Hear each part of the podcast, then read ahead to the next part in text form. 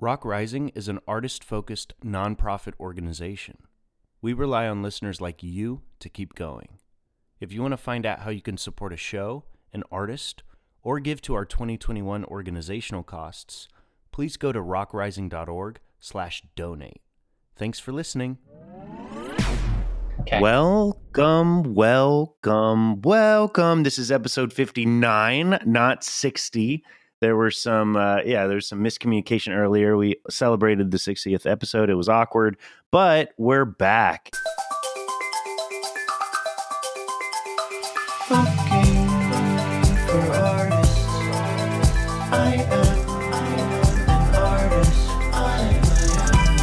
We have another special episode. Uh, every episode is special, but it feels like they get specialer and specialer.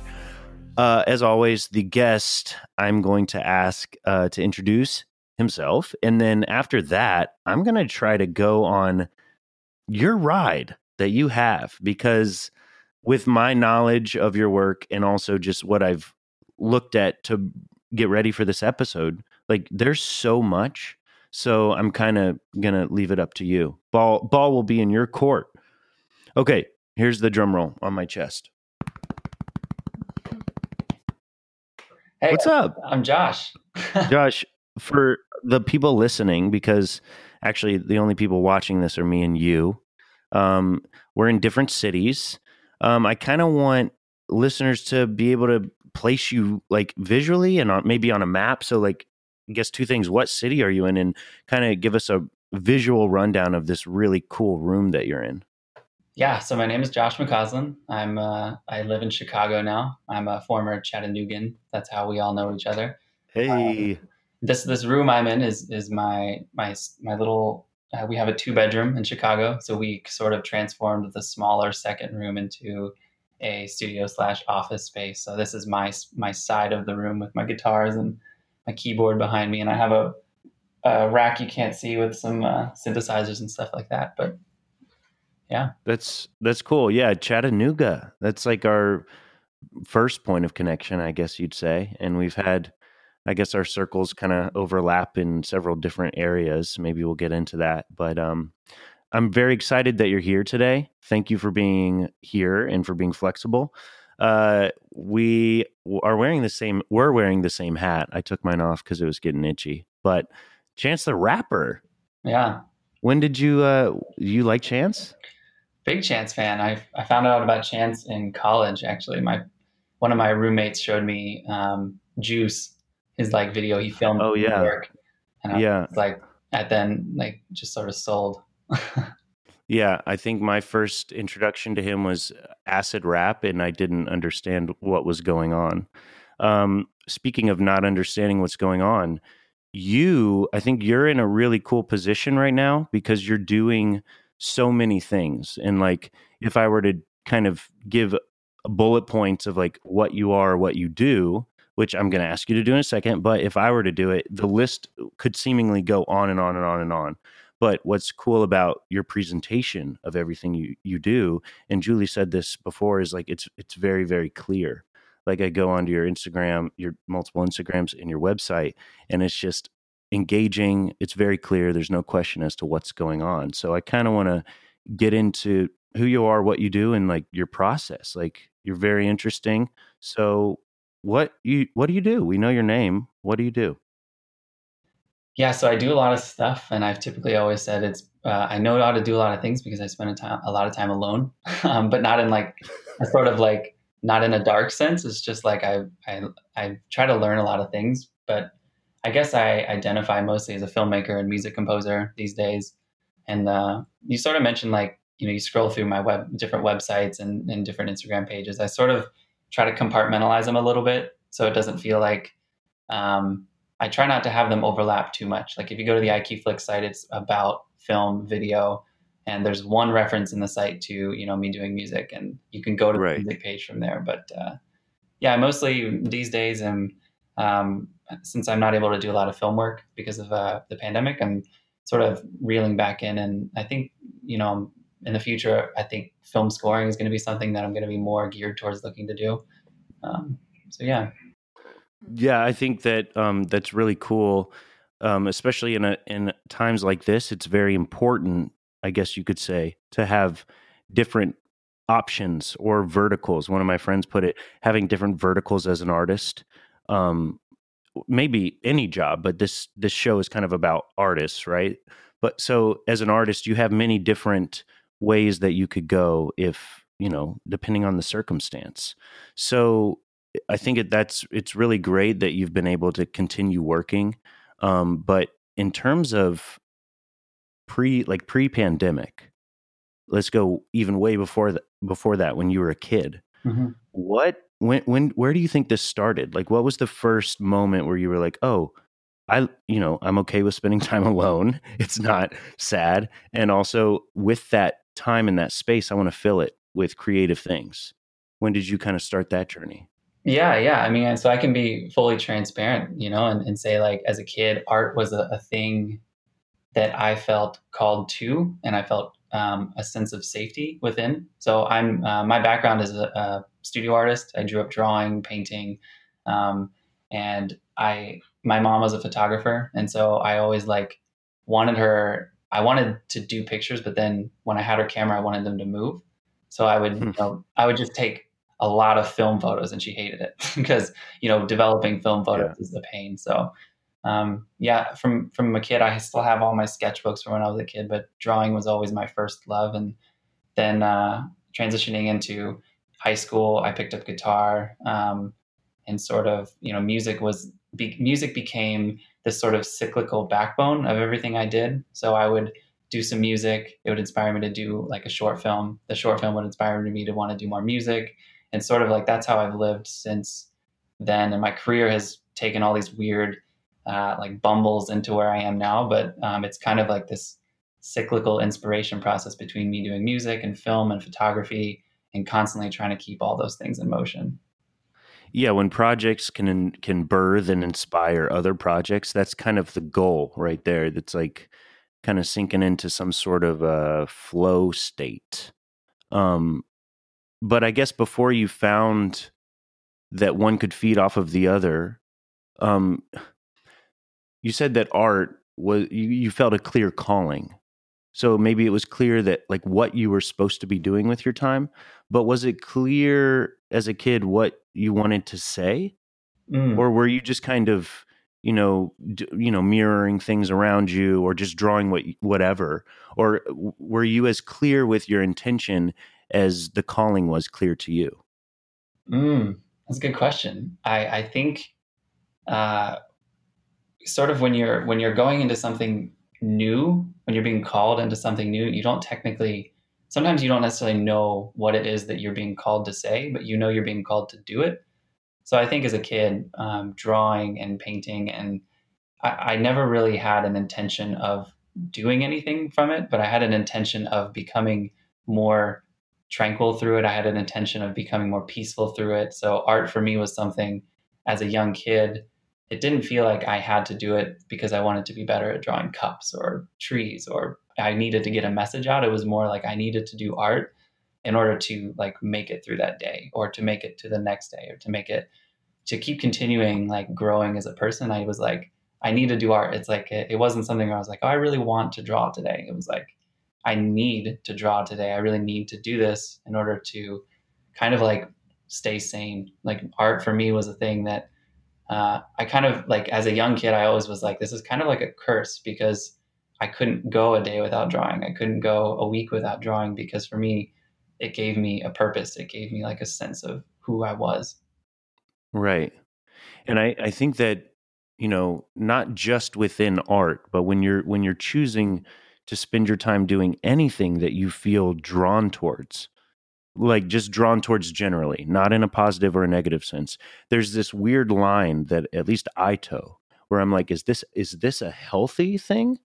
Or is this something that is distracting me from if we had to say if we if we believed in fate or big callings is this distracting me from my big calling if there is one if i have one or is this part of it you know and i think that when you know just hearing what you said and what art did for you as a kid maybe has done for you the whole time is continuing to do those things are ultimately positive and I think they, you know, if if if nothing else, it's the process of turning your soul inside out and you becoming clear with yourself about who you are and clear with others. So I think that's great. Um, was there ever a moment where you not doubted, maybe doubted, or took a break, or got tired of? Like, has there ever been a, a, a moment in your life where you were like, you know what, art is art is farts for a second? um, uh, yes and no, I guess to a certain extent. I think from a young age, I knew uh, that I was going to be an artist in some sense, right? Uh, I think that along the way, I definitely felt doubts. Um, but I think, like, I say yes and no because, like, every artist experiences burnout, right? Like, every artist experiences a point in their life where they're like, what am I doing? Why am I doing it? This actually means nothing. Um, but I think yeah. like, within those moments was when I found like my identity as a person is really rooted in me being an artist. And it's not like for me, like I don't I, I don't want it to sound like I don't have an identity outside of an artist, but for me, like it was if I take away that part of myself and say like this is this is this is not real, this doesn't exist, like then I sort of lose everything else around me. Like I I don't know. I, I think there was a point in college when I was super burnt out. I was traveling a lot for like I was doing a show with A and E and um, I was just like, I came home and I remember sitting in my dorm and I was just like, this is stupid. I'm not meant to do this. Like, I'm burnt out. What is the point of doing this? And that was when I started really digging into music. You know, I was like, this this hmm. this career I've chosen for myself as a photo videographer is like it was becoming too much for me. And so then I started thinking to myself like, well, how can I get like this cycle to restart again? And and I found another art form, a way to express myself. So is that when you found music? So that was when I started becoming comfortable considering myself as like doing music on the side because I'd always right I'd done music I'd played guitar since um, I was um, an early teenager and yeah. it was always something I was like very embarrassed about I don't know, really know why um, I was just I didn't share it and then when that sort of happened I was like I became more confident. Like I can explore music as an artist, and also like now I'm at a point in 2020, thankfully, that I'm releasing music and I'm now becoming more comfortable and say like I can do film and video, and I can also be a musician on the side. Um, right. That was sort of a turning point for me where I was like, I can do music with my friends. I can like do studio work for my friends' hip hop records and play like I can lay down some guitar. Like I've played guitar for years, so I just became more confident. Like do do guitar as something you love to do. So, what were some of the first like uh, projects that you found yourself really kind of establishing your own footing in in in the music world? I guess. Yeah. Um, well, so at the time, I was in Nashville. I went to college in Nashville, um, and I I was a videographer for Sony for three years uh, in undergrad. And what? Dude, that's like one of the most baller sentences I've ever heard come out of a person's mouth it, was, it, was, pretty awesome. I mean, I, I, to be honest, I sort of like, I had a weird story. I had a weird way of coming about it. Like, just to give you a little background, so I got recruited to play soccer in Nashville. I was a big soccer player. Okay, another cool sentence. yeah, that's awesome. Okay, it was like a uh, like sports for me was another way of like I was a huge introvert. I think like to a sense I was like a little bit like just I was a very I didn't like talking to people. My dad was like forced me to get out and to do sports, and I ended up excelling at soccer. Um, and but anyway, it brought me to Nashville, and I got uh, the hmm. school I went to didn't have a film or media department, and so um, we randomly got a, uh, I got connected my freshman year to Starstruck Studios, which is Reba McEntire's video studio in Nashville, and um, I interned there for a year, and then they sort of passed me off to Sony my sophomore year and was like, hey, this guy's looking to get into video. Can someone take him under their wing? And I had some, um, I did an internship with Sony for a year and then I just became a contract videographer with them my junior and senior year. And basically what happened there is like we were, I was like on a long list of people whenever someone needed a videographer. So it was like, you know, if Carrie Underwood needed a grip or like Taylor Swift needed a grip or like Blake Shelton needed somebody, like they just kind of went down the list and whoever showed up, like showed up. So but like through that I, you, I, sat in with like a lot of studio artists during that time and like yeah that was my question did you establish any relationships or you know create any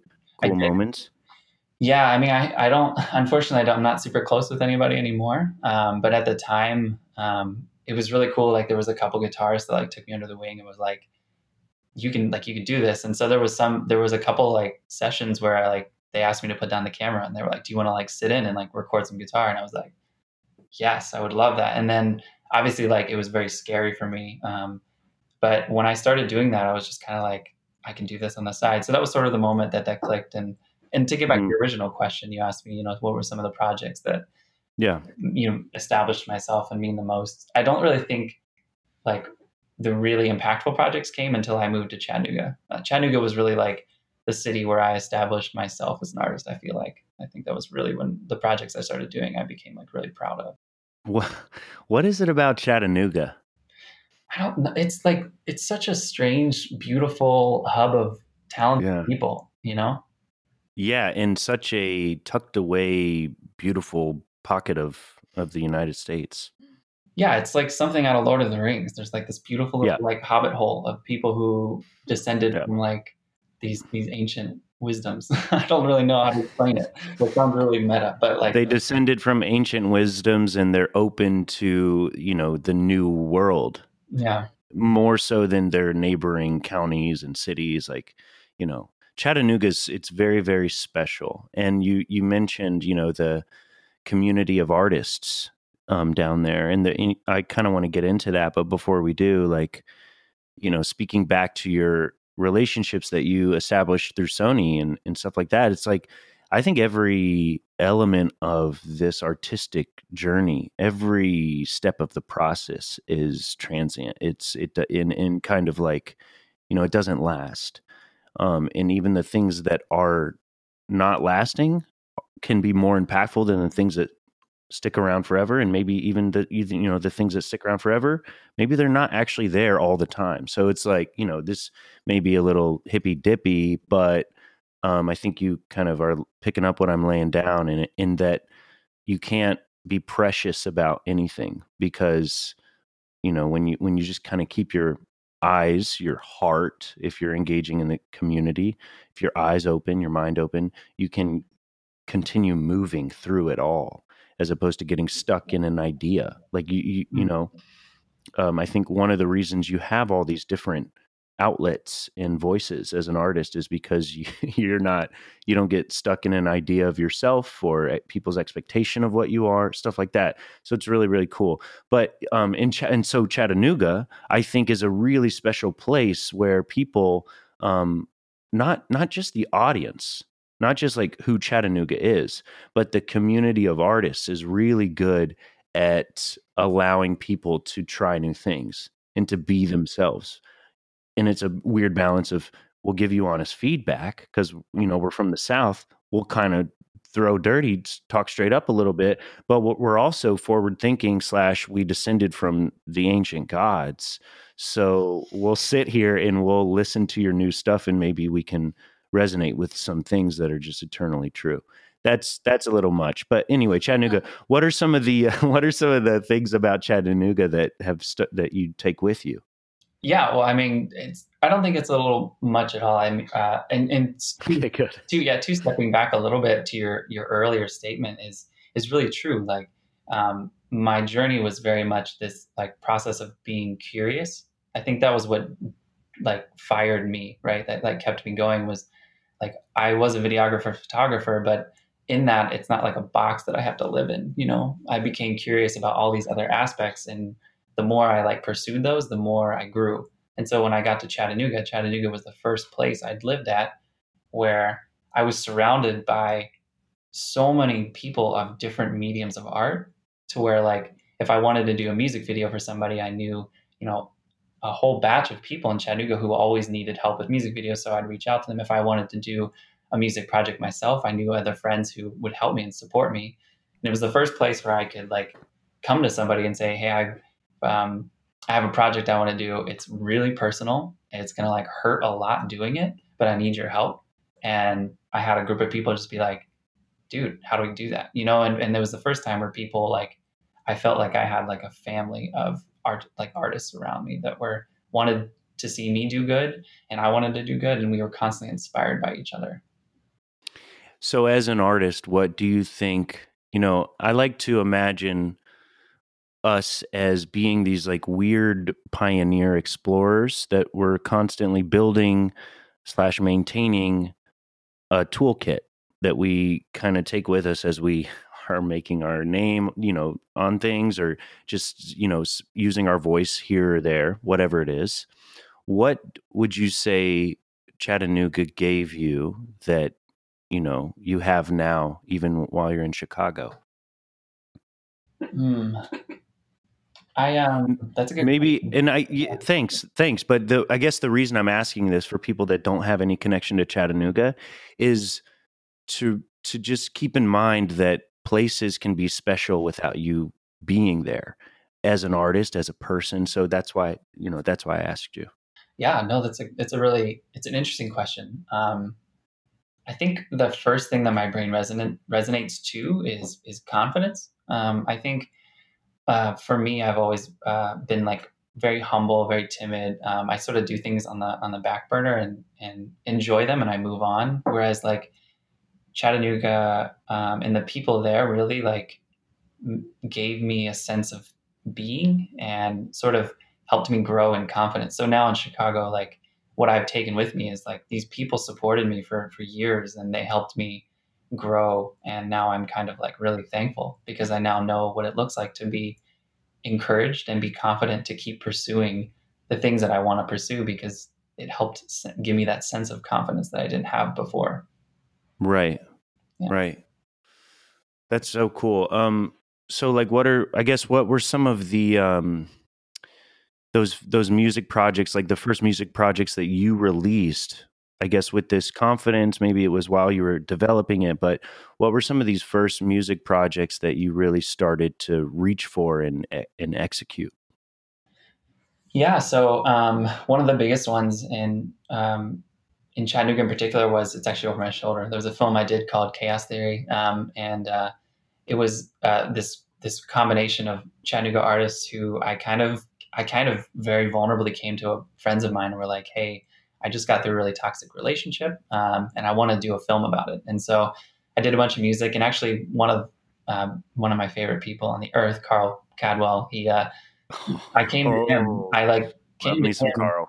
I came to him with the project, and I, it was like really raw and early, and I barely knew him at the time. And I mm-hmm. told him the project, and he was just like, "This is great! Like this is," and, and he ended up being uh, in the film, and we did like a track together on it. Um, oh, cool! But uh, I want to watch this yeah, it's a it's a it's a fun fun watch. okay, so speaking of toxic relationships, toxicity. Hey, yeah. Kind of the vibes that I'm really not getting from you. but I do but when I when I interact with your music, there's a lot of stuff that like makes me uncomfortable. And it's not necessarily toxic, but it's like wow, you really go there. Um like I don't know the exact I, I forget the title of it. Um discerning oh, um, ration ration yeah rationalization and then the the write up that Johnny Kate did which mm. I also know Johnny Kate. uh, he I think he's great he's his use of words his person his character his personality everything about he, he's a legend he's literally a legend but what he wrote was no exception I think it was the words really really because I read it after watching and listening. Mm. Um, so everything from the music, the animation to Johnny Cate's words about it, it really hit a point for me where it's like you do wonder when you hear stuff like this, you do wonder where you will go or where you've been to discover these sounds or these feelings or whatever it is that you're trying to communicate. So like from hearing that to hearing about chaos theory being about a toxic relationship and then but having this conversation with you and seeing who you are i guess i just kind of want to ask mm-hmm. how do you go to these places and come out you know positive at least seemingly positive or um not fearful because i think one thing that really comes through in in some of your stuff is like yo life can be scary you know especially if you're as your awareness grows, it all becomes a little more and more scary. But what's important is that we, you said it earlier, keep moving, keep going forward. Yeah, I think we are like physical embodiments of the things that we've overcome. So I think, uh, you know, for me, projects like Chaos Theory, I was going to get into anamnesis as well. That's another project I did. But you bring up fearful continuity, and fearful continuity is like most recently, like very close to my heart. Like that project was everything I've done as an artist for the most part. I try to do things that um, things I personally have gone through, and I think putting my heart and soul into things gives a sense of uh, integrity, and it gives you like, for, for me, like going to these dark places is is it goes and it harkens back to when I was a kid. You know, like the things I drew, they were they. I was I may have been drawing a cup, or I may have been drawing a tree, or but now I'm able to actually like take the things I've gone through, put them into a form that it, it, it feels good and it gets me through it, and then at the end of it, I can say like uh, everything I've done, it's almost like a journal to something that happened in my life. So these projects I do, I can look back and say like, I can share this with somebody who's gone through something similar, and then we can have a conversation. So most of my projects, I want it to be a gateway for it. It's part of it is selfish because I do want to get through something, but it's also like I can send my projects to someone who's going through something and say like, hey, maybe we can talk about it. Maybe we can help each other. Yes, one hundred percent. And I think that that's the kind of the ultimate goal.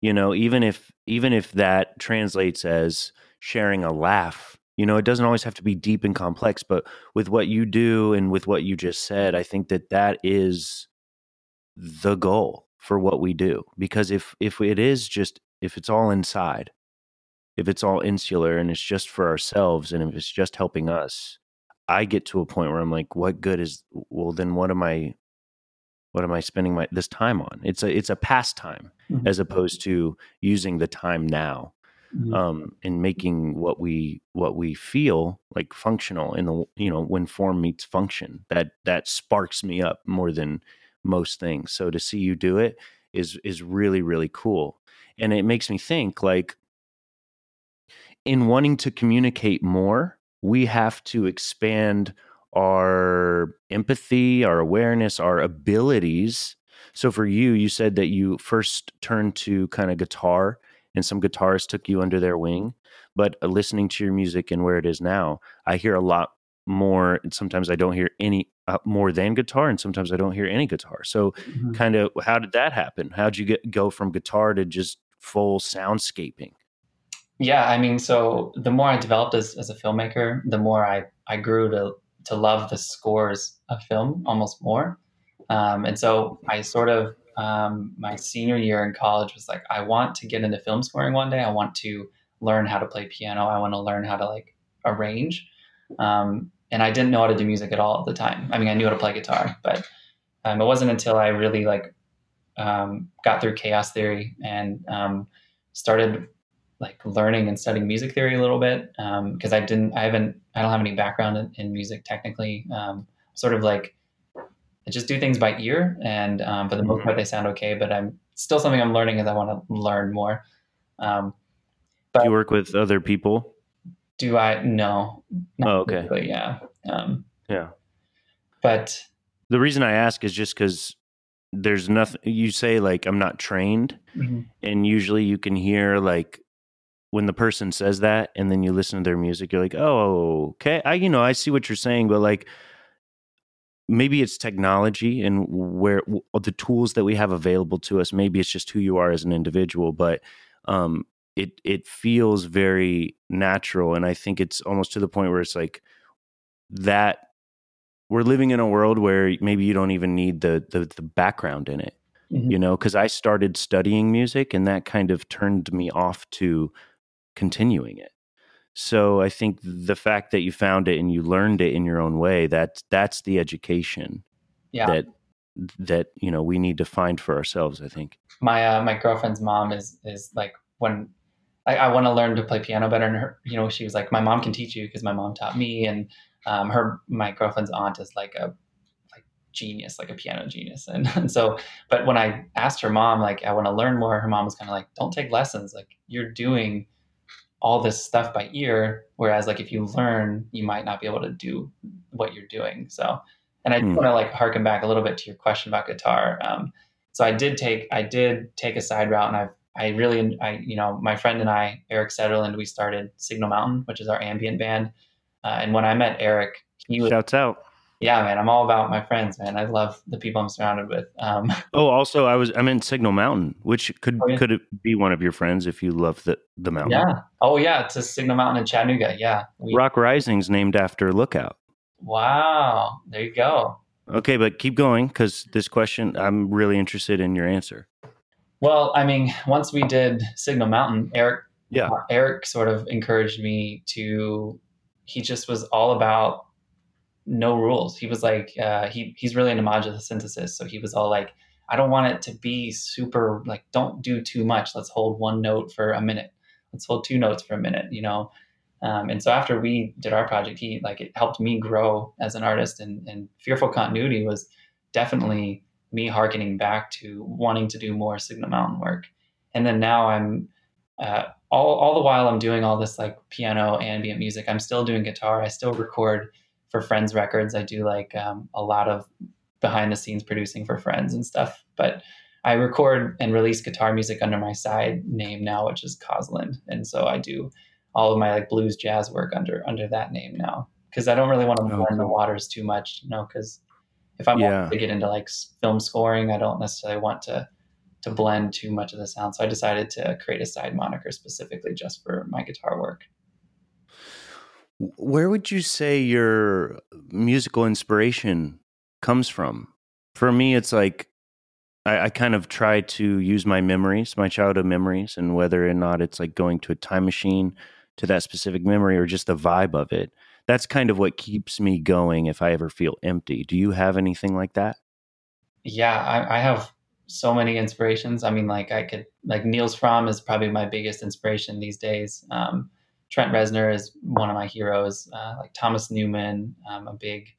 Um, I was a huge BB King fan growing up. I mean, the guy changed the way I thought about guitar. Um, Stevie Ray Vaughan. He was he was inspiration yeah. as well. BB King um, for me is like is actually psychedelic. Hmm. Like his music is just so it, it, takes you on a trip.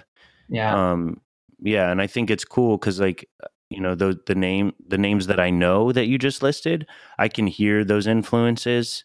Um, your your music is kind of trippy too, honestly, um, because you can listen to it over and over again and and think about or hear different things you know your relationship to it can be totally different each time whereas there are certain bops where i play them and it's like oh i know exactly what i'm going to get and it makes me feel the same way each time i like that too mm. but i like i like the um, chameleon like aspect of these types of musicians mm. it's really it's really really cool okay so what are your what are you what's if you had to make a Mount Rushmore mm-hmm. and the faces on that maybe they're actual faces of artists that you've met along the way or projects that you've done. What would you what would make your Mount Rushmore? It doesn't have to be just five. Yeah yeah yeah. Uh, well so I think or four sorry. Yeah no it's okay. I think um, I could say the projects so far. Um, I can only I can only probably think of like pinnacle projects would probably be for me. Signal Mountain was has been a huge project for me, just of importance. Anamnesis, the film I did um, a cup in 2018. That one. It's a beautiful cover. Oh, thanks. Yeah, that one. After doing Anamnesis, I felt the most reassured I probably ever have. I mean, and I didn't have like a huge reception, but the people. Why is that? Um, so it was personal. Not the reception. Like, why did you feel that way about it?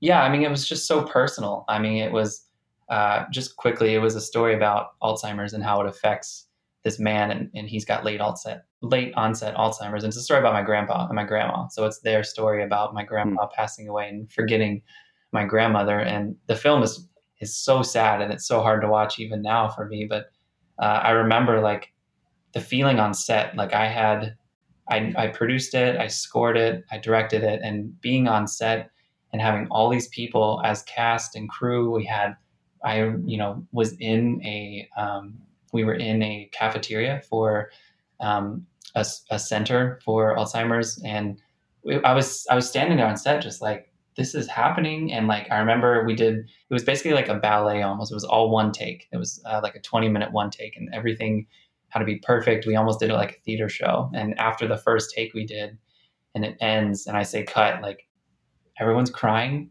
Like people are like really feeling it. Like people were really feeling that story. And after we premiered it and um, we did like a Q&A with you know the community and the and the Alzheimer's Association sponsored the event, and it basically was all the money that we'd raised for the film. I wanted to pour back into the association, and just after that night, like after I had this Q and A of people asking me questions about my story and me asking, you know, I had a board of doctors with me too because I was like, I don't want this just to be like a Q and A about me. I want people who to ask people who know much more than I do, and it was like, it was really impactful. I mean, it was it was the film wasn't about me. I mean, it was about my grandparents' story, but for me, it, it was really like humbling for me to be able to tell this story and to have people come to me and say like i experienced this. Like i experienced my grandpa experienced this. My my husband experienced this. I am experiencing this now.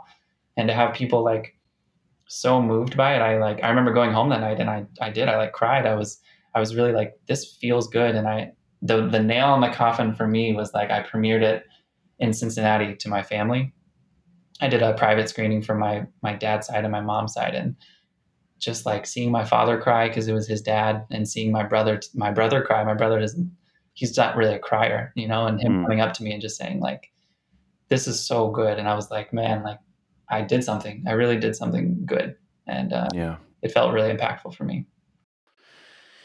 As a, as an artist, I think it, it's really helpful um, for the soul to have that bouncing board, that litmus test of is this doing anything? You know, like is this does this make any sense at all? Does is this striking an emotional chord in any way? Like is this impactful? And if a if you can have that community at all at any level, that's beautiful and amazing. And I hope that all artists out there find that.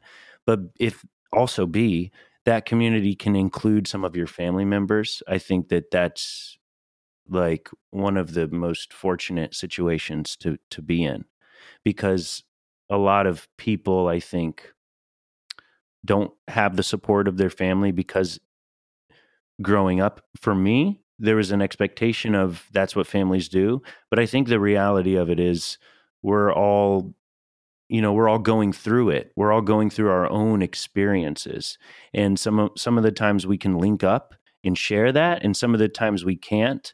So the fact that you know you mentioned your brother who it doesn't really you know leak tears kind of got him going a little bit like that's it's it's not a victory because quote unquote you made your brother cry but it's a victory because that those tears are kind of a symbolic of a of a connection. So it's like uh, do you want to speak on that at all on having a community of people that like you know help you with your work yeah, yeah. I mean, well, having a community of people who are emotionally intelligent and also like willing to go there with you. I, I mean, a lot of my closest friends, they know how deep I like to get with my work, but yeah. they also know like I am the biggest goofball in the world. like, yeah, yeah. Uh, and and so like, and people who don't know me, they tend to be like really surprised when I send them my work because um, I'm super goofy and I'm um but having a community of people around me who are like i can tell you most of my friends who are the darkest deepest people are the funniest people i know um, and so like i will say too like humor is a huge thing for me as an artist and um, people in my life who are like able to like go there and we can like cry together we can talk about things we can like complain we can we can re- like laugh and rejoice at the same time and we can experience emotion together as people I think that's really important. And right. having a community that is just real and not like, let's not do the surface level stuff. Let's not like, sh- let's not small talk. Like, let's just like, if we're gonna laugh, let's really laugh. If let's, if we're gonna cry, let's like really go there with each other. Right. I support you. Can you support me? Can we just like, I think it's really just being genuine with each other is really important. Yeah. Yeah. So, oh, sorry. Were there any other Mount Rushmores? That was all because of yeah. yeah that okay. So, any more Mount Rushmores? Um, I think at this point in my life, anamnesis is is because I, I I don't want to say I've achieved like too much yet. You know, I mean, I think I'm still growing. Um, I think I've I've got a lot of growing to do still. Um, but I, right. I, I think I might put fearful continuity up there too, um, because fearful continuity was a project for me. Uh, so when I wanted to get into composing, I started learning piano, um, but I I kind of gave up on learning piano and just started playing piano. Where like mm-hmm. I would literally sit and press record, and I'd have hours worth of just me just doodling around on piano until I got something, and that's where all my opus pieces came from. It's just me oh cool pressing record and having like hours worth of recordings and just cutting to the one section that I liked the most, and they ended up becoming opus pieces. And Fearful Continuity was basically this exploration of doodling around on piano, joining Signal Mountain, and learning ambient like modular technology. And I sort of the whole album goes from being more analog to digital back to analog at the end with piano. Oh, cool! You hear so it's just this exploration of me going, and even the title "Fearful Continuity" is going to a new place, being scared of you know because when you're learning new things in music and art or anything, it's a little bit scary, but once you like fight through it, you end up you end up achieving something, and then you have to go to a new place and be scared to make mistakes, but you have to continue on. Right. It doesn't make it doesn't make the continuity any less fearful. Exactly. Right. That's beautiful. I can't wait to listen. You released this in 2020. Yeah. Yeah. That was this year. Yeah. Big congrats. Thank you. Anyone who's releasing anything in 2020, I'm just like, oh, nice work. Like it's yeah. really hard. Production's really, really hard, I think, right now. Because even though, you know, you say you spent, you work alone a lot, you spend time alone a lot, you know, it's like the way of living is so different. So the fact that people, you know, the fearful continuity of making things, mm-hmm. you know, just bravo to you. Congrats. No, thanks, man. It's uh, it's yeah, man. About I love the artwork for fearful continuity. That those the line work oh, on it thanks. had me feeling away. And then when I clicked into it and saw that it was uh, designed by a tattoo mm-hmm. artist, I was like, oh, well, that that makes sense. Yeah, because like, they they look like tattoo lines yeah, he did a great job. He uh super talented guy. Do you have any tattoos? Would you ever get that tatted? You know what? I don't have any tattoos, but that's I think if I did get a tattoo, that might be a good one to start with. Dude, it would be really sick. Um, and if you don't get it, I might. Well, I got to listen first, and then I might get it. Yeah, do it. Yeah. I love. I I genuinely love the uh, everyone who's. If you're listening right now and you've made it this far in this episode, you need to look this up on what is it? Spotify title, all the things. All the things, yeah. Yeah, Fearful Continuity. Look it up. Look at the album cover. Judge the book by its cover, and then dive right in because that's what you're going to want to do. Um, also, discerning rationalization is a really cool YouTube video. If you had to put like kind of things right now that people could go immediately sit down and, and watch or listen to, what would be what would make your short list?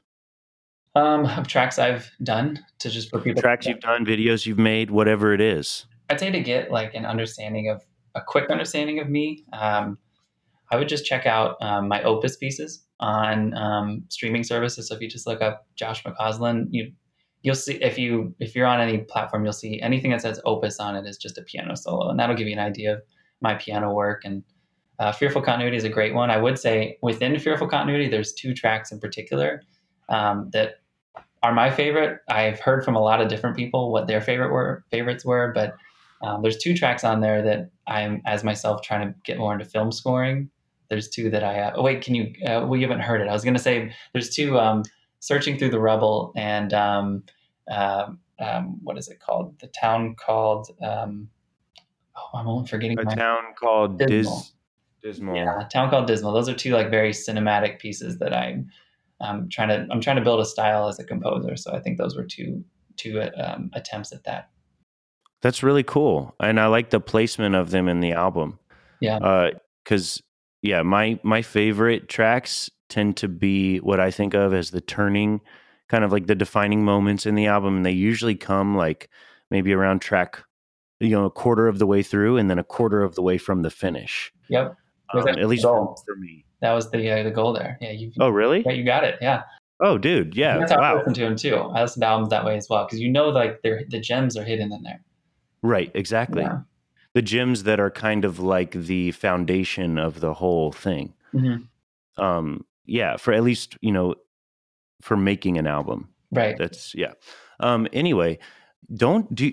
I may be mistaken, but you you have something coming out soon, right? I do. Yeah, I'm actually. So I was in sort of a. Um, how do I put this? Uh, I was toxic relationship number two. No, no, not at all. Okay, I'm in a super happy relationship. Yuri, okay. my friend, is the best. Shout out to Yuri; she's so cool. Um, she's the best. Um, but no, I was in a, a, like kind of a bad. Um, I don't want to say bad.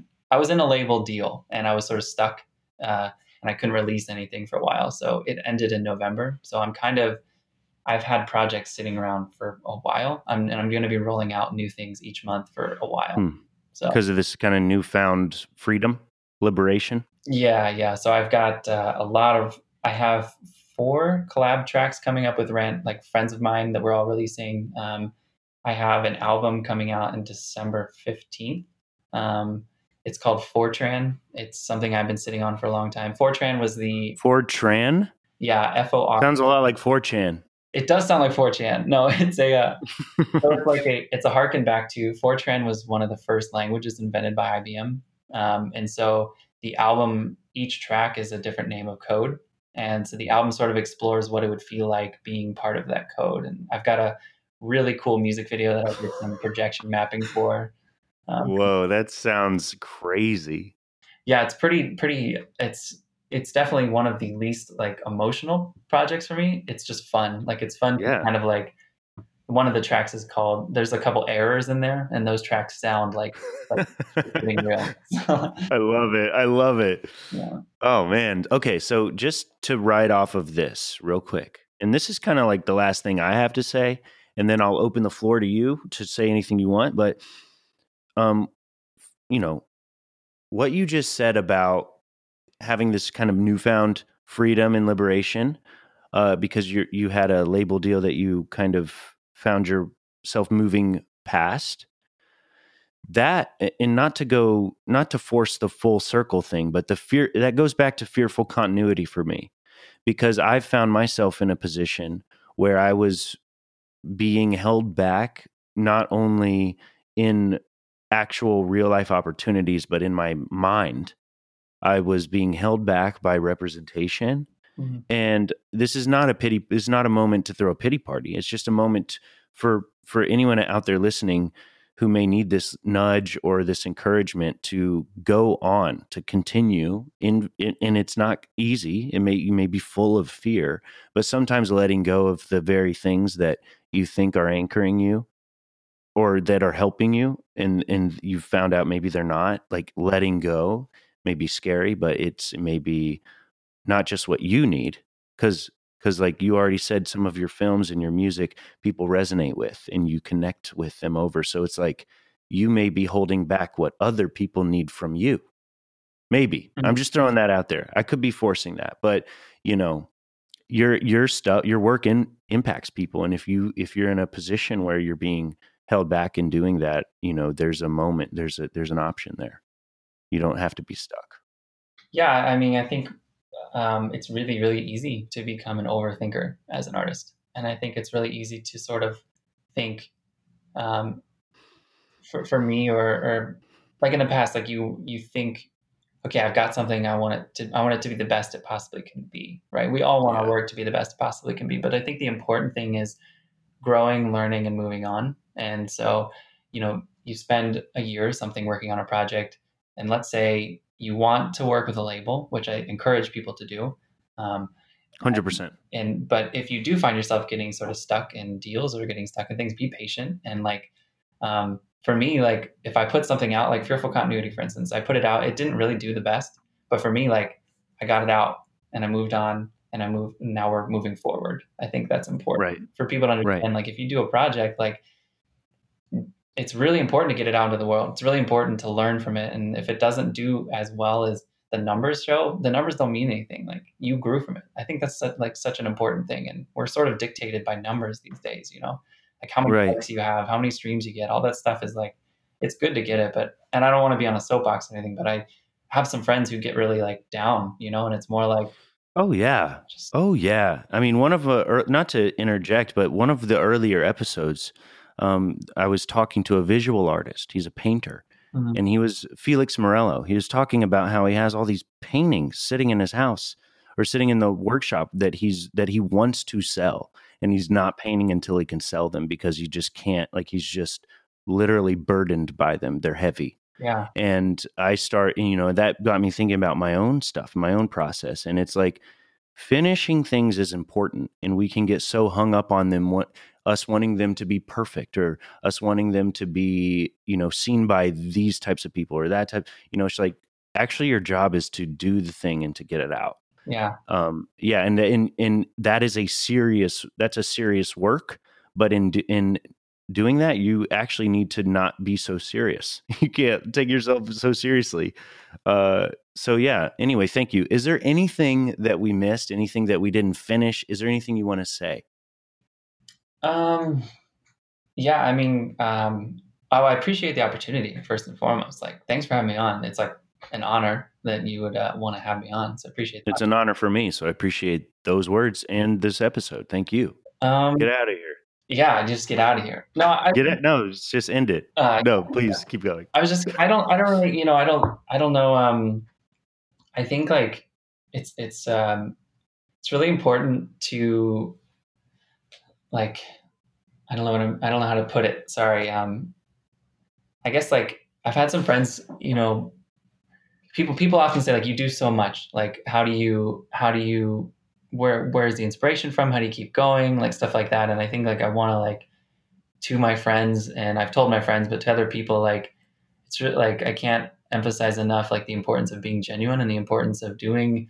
what you want to do and and really like diving into what matters. So if you're a musician or a painter or a visual artist just like stop trying to get overwhelmed with doing the best possible work you possibly can do and just do it. Like i learned so much in my life from just doing like there was moments in my life where someone was like hey i'll pay you a hundred dollars to do this animation. Can you do it? And i had no idea how to do it. And i just did it. And then you you know you you're, you're paying a broke college student a hundred bucks for a video. And if they do a good job great if they don't you paid them a hundred bucks so like i think that that's it's it resonates in everything like if just do what you if you want to do something just do it I have a tattoo because I, got to a point in my life where I was getting stuck in that loop cycle, that thought cycle of like, I want it to be the best. It's not the best. It needs more work. I'll let it sit. You know, I got a tattoo. It just says, then do it. Yeah. You know, just then, just do it. But I didn't want to say just do it because that's Nike. Nike, yeah Um, but yeah, but you know, um, I couldn't agree more. Thank you so much. yeah Hopefully, this is the first of some more. yeah yeah yeah i would love Yeah. I mean, I really appreciate the time, and I mean, yeah, I would say if you, I would love your thoughts later if you want to reach out to me whenever. But I'd love to know what you think about the album when you finish it. Hundred percent. I will reach out. Yeah, Um, let's exchange personal info after the episode. yeah, you don't. But I'm putting it on the episode so that listeners feel FOMO. yeah, If- totally. You, yeah, yeah, yeah. you can give him like a fake number if you want, like a friend's number or something. We could give them a fake number. Yeah, give in the, uh, number. in the episode, the episode notes. Oh, Carl would Carl would love it. Um, okay, but yeah, don't text Carl unless it's after eight. I learned that about him. Uh, all right. Thank you so much, Josh. I'm going to listen. Anyone listening to this, you should listen as well. Get caught up on Fearful Continuity because the journey is continuing. There's there's new stuff coming out. Um, have a great rest of the day. We're going to end it here, but don't actually hang up because we'll say um, bye as real humans. Okay. But let's say bye for the podcast. Bye, podcast. Bye. Thank you so much. Looking for Artists is a Rock Rising podcast. Learn more about us on Instagram at Rock Rising Inc. That's R O C K R I S I N G I N C. Looking for Artists is available anywhere you podcast.